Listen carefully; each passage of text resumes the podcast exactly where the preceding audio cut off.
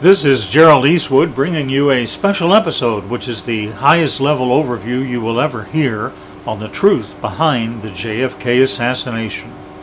Remember, my books on Amazon take you behind the curtain. Beyond the Pentagon UFO report reveals the secrets of the universe. And written under my pen name, Muir Taylor, my books Surviving the Deep State and You Must Have Silver round out your needed protection for the coming year. As Warren Buffett says, you don't need to understand 1,000 variables in economics. Just six or seven will do it and will make you successful. My book covers those parameters. It is highly unusual that all the members of the Warren Commission were Freemasons, except Representative Hale Boggs. He said in 1971 and 1972 that the Warren Commission report was false, and that J. Edgar Hoover not only helped to cover up the JFK murder, but blackmailed Congress with massive wiretapping and spying. Boggs himself vanished in an airplane flight between Anchorage and Juneau, Alaska. The airplane was never found, were per the initial reports. Three others on board vanished as well. U.S. Congressman Nick Begich and Begich's aide. The press, military, and CIA publicly proclaimed the plane could not be located. All were killed. Representative Henry Gonzalez, chairman of the U.S. House of Representatives Assassination Committee, said the following The assassination of President John F. Kennedy will never be investigated in a meaningful way because vast and powerful forces won't stand for it. In short, don't expect the major media to tell you anything. This is what Colonel L. Fletcher Prouty said about the conspirators. They are a power unto themselves for whom these others work. Neither is this power elite of recent origin. Its roots go deep into the past. Pope Leo XXIII, in his condemnation of Masonry, said of it that it has succeeded in entering all classes of society and forms an invisible and irresponsible state existing within the legitimate state. John Kennedy, Robert Kennedy, and Martin Luther King were all peacemakers. On October 11, 1963, Kennedy signed a National Security Memorandum Number 263 as an official policy which ordered 1,000 men home from Vietnam by the end of 63 and all U.S. personnel out of Vietnam by the end of 65. It was not until Johnson signed NSAM number 273 on November 26, 1963, that the course of the Kennedy Plan began to be changed, and this trend became obvious with the publication of National Security Action Memo 288 in March 64. JFK was after peace with Russia, and that basically meant no Cold War nuclear weapons would be further developed or used on the battlefield. Lee Oswald's handler in New Orleans was ex FBI special agent in charge for Chicago and a Mason, and one of the longest ever agents in charge at that time. He held that honor due to Hoover's preference for Masons in the FBI and his friends. His office was right next to Lafayette Square in New Orleans, which, if you know Mason symbolism in D.C., is a special place for Masons. The CIA office in New Orleans was right around the corner at 333 St. Charles Street. Taking all of this into account, the Madeleine Brown account of the Clint Murchison party for Hoover the night before the JFK hit would have made greater sense, as it was Hoover that helped force LBJ on to the JFK ticket, thus assuring JFK's doom in 1963. LBJ told Brown that the Texas oilmen and the intelligence community murdered JFK. He knew the details the night before, but was powerless to do anything. Top secret CIA documents show that J. J. Angleton, CIA counterintelligence, contacted Israeli intelligence for assistance in the assassination of Kennedy.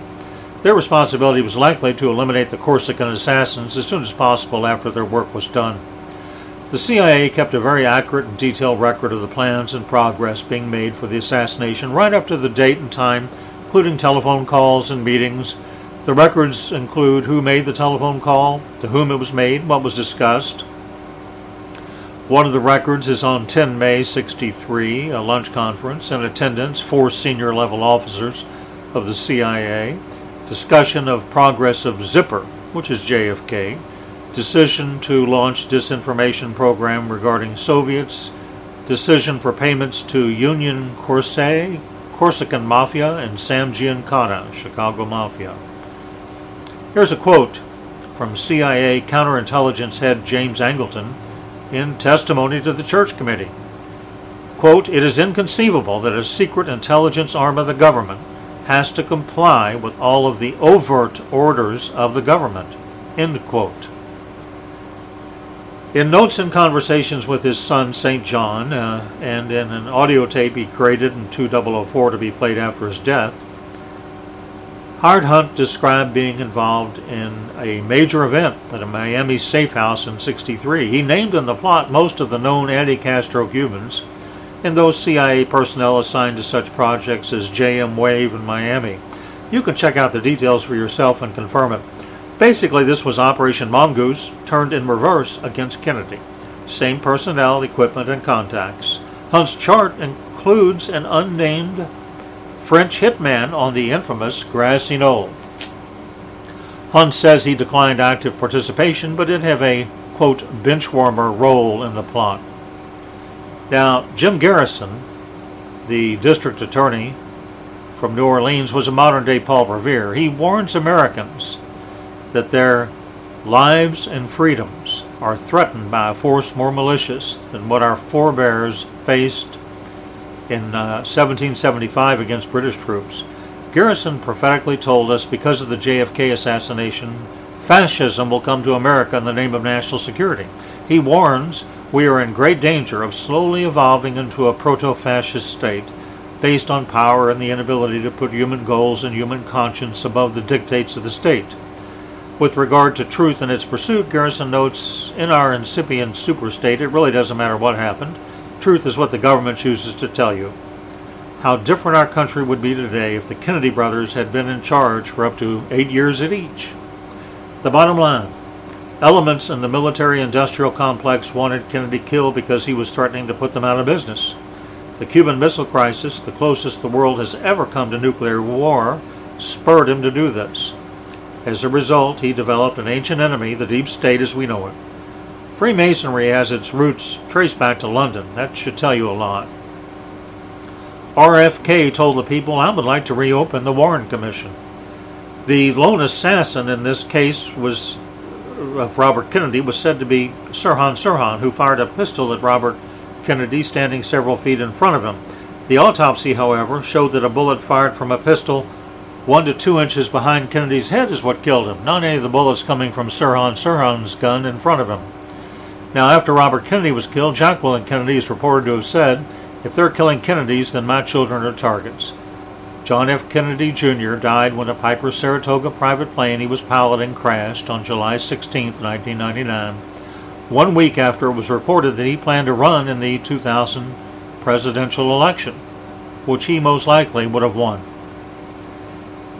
According to Lafayette, in his book The New World Order,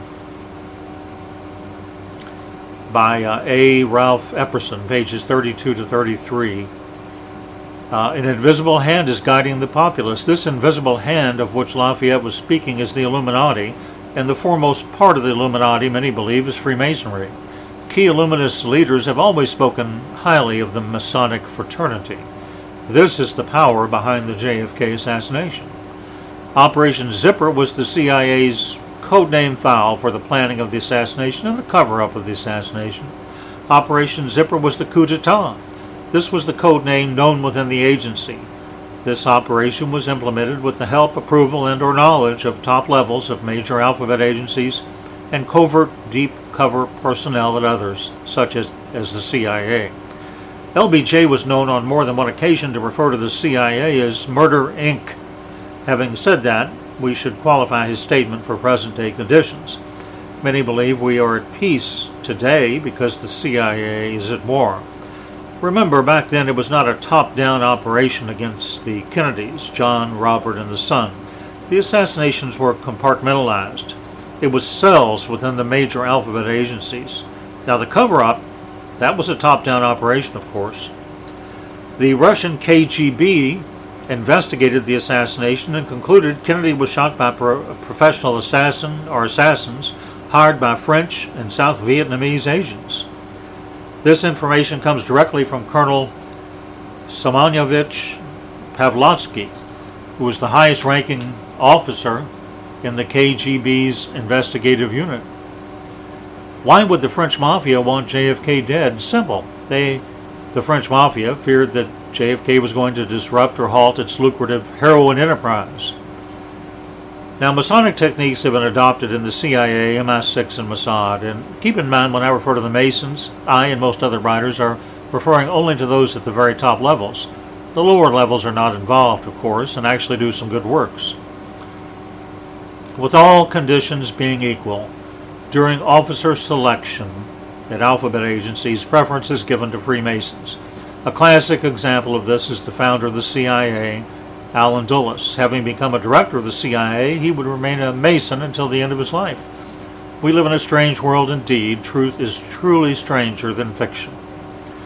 A declassified CIA, CIA, document released in 1977 states that a French assassin by the name of Jean Souetre, he also used the names Michael Mertz and Michael Roux, was in Dallas on November 22, 1963. For reference, it should be noted that Michael Mertz was well known to the FBI and had been traveling into the U.S. from Canada.